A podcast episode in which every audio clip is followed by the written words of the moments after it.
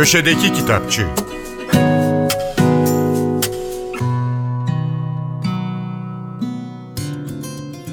Merhaba, ben Adnan Bostancıoğlu. Tiyatro ve sinema oyuncusu Fırat Tanış'ın 8 yıl boyunca yaklaşık 500 kez sahnelediği Gelin Tanış Olalım isimli gösterinin metinleri Everest yayınlarından çıktı. Eserin metinleri halen 9 Eylül Üniversitesi Güzel Sanatlar Fakültesi Sahne Sanatları Bölümü öğretim üyesi Semih Çelenk'e ait. Gelin tanış olalım, Anadolu'nun kadim sözlü eserlerini tiyatro sahnesine ustalıkla nakşederek derviş felsefesini bugünle buluşturan bir oyun, bir türkü müzikali. Gelin tanış olalım bir abdal hikayesidir diyor Semih Çelenk. Bugünden bir abdal anlatır hikayeyi. Şöyle devam ediyor Çelenk. Bu hikaye her şeyin ateş ve kül olduğu, rüzgarların külleri savurduğu, avuçlarımızın bomboş kaldığı bir kabustan sıçrayıp uyandığımızda anlatıldı. Bu hikaye hayatın kutsallığını, suyun toprağın doğurganlığını, göğün her şeyi saran muhteşem yüzünü, yağmurunun rahmetini, kanatsız kalmış bulutlarını, minnet eylemediğimizi, baş eğmediğimizi, kısaca adına insan denen o büyük ummanı anlatır diyor Semih Çelenk. Nilüfer Kuyaş ise gelin tanış olalım için çelenk ve tanış ders verme edasından tamamen uzak durarak önemli bir geleneği bugünle buluşturmayı başarmışlar diyor.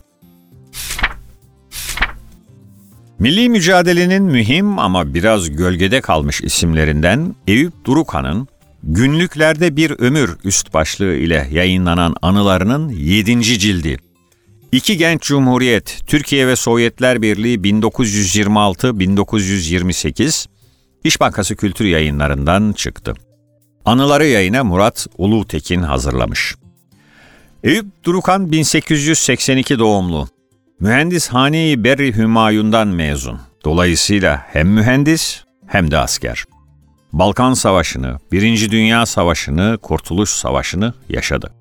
Cumhuriyetten sonra askeri fabrikalarda yıllarca yetkili konumda çalıştı. 1925'te Harp Dairesi Başkanı oldu. 1932-1941 yıllar arasında Askeri Fabrikalar Genel Müdürlüğü görevini yürüttü. Ankara Gücü Futbol Kulübü'nün kurucularından. İki dönem milletvekilliği de yapan Durukan, 1963'te hayata veda etti. İki Genç Cumhuriyet için günlüklerde bir ömür dizisinin yedinci cildi dedik. Bir önceki cilt Cumhuriyet Yürüyor da Eyüp Durukan Sovyetler Birliği'ne yaptığı ilk tetkik seyahatini anlatıyordu. Eyüp Bey bu tetkik seyahati sırasında Moskova ve Leningrad civarındaki askeri depo ve fabrikalardan Türk ordusunun acil ihtiyaçlarını karşılayabilecek silah ve mühimmatı seçer. Bu seyahat neticesinde hazırladığı rapor Ankara'da olumlu karşılanır. Eyüp Bey'in belirlediği silah ve mühimmatın hemen memlekete getirilmesine karar verilir. Dönemin başbakanı ve Eyüp Durukan'ın sınıf arkadaşı İsmet Paşa, bu işi yine sen bitirmelisin, gider halledersin der ve Eyüp Bey Temmuz 1927, Haziran 1928 tarihleri arasında Sovyetlere ikinci seyahati gerçekleştirir. Eyüp Bey 5 kişilik bir heyete başkanlık eder. Satın alınması kararlaştırılan 8 milyon küsür lira tutarındaki silah ve mühimmat 5 vapurla Sovyetlerden Türkiye'ye getirilir. Günlüklerin bu 7. cildinde iki genç cumhuriyetin büyük bir gizlilik içinde gerçekleştirdiği silah alışverişi anlatılıyor. Tabii bu esnada Sovyet Komünist Partisi'nin önde gelen yöneticileriyle Eyüp Durukan'ın kurduğu ilişkilerde ayrıntılarıyla yer alıyor. Günlüklerde bir ömrün 7. cildi dönemin değerlendirilmesinde faydalı bir yol gösterici. Nagihan Kruç Şeremet'in ilk romanı Kerpiç Reçeli destek yayınlarından çıktı.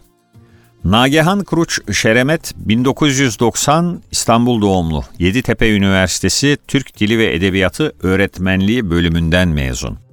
İkinci lisans eğitimini çocuk gelişimi alanında yaptığı, yüksek lisansını da eğitim yönetimi alanında sürdürüyor. Kerpiç Reçeli, Balkan göçmeni bir ailenin kızı olan Şeremet'in büyüklerinden işittiği anıları yeniden kurgulayarak yazdığı bir roman. Üsküp'ten İstanbul'a uzanan bir yolculuğun hikayesi. Öte yandan da bir kadının varoluş mücadelesi. Herkese iyi okumalar, hoşçakalın.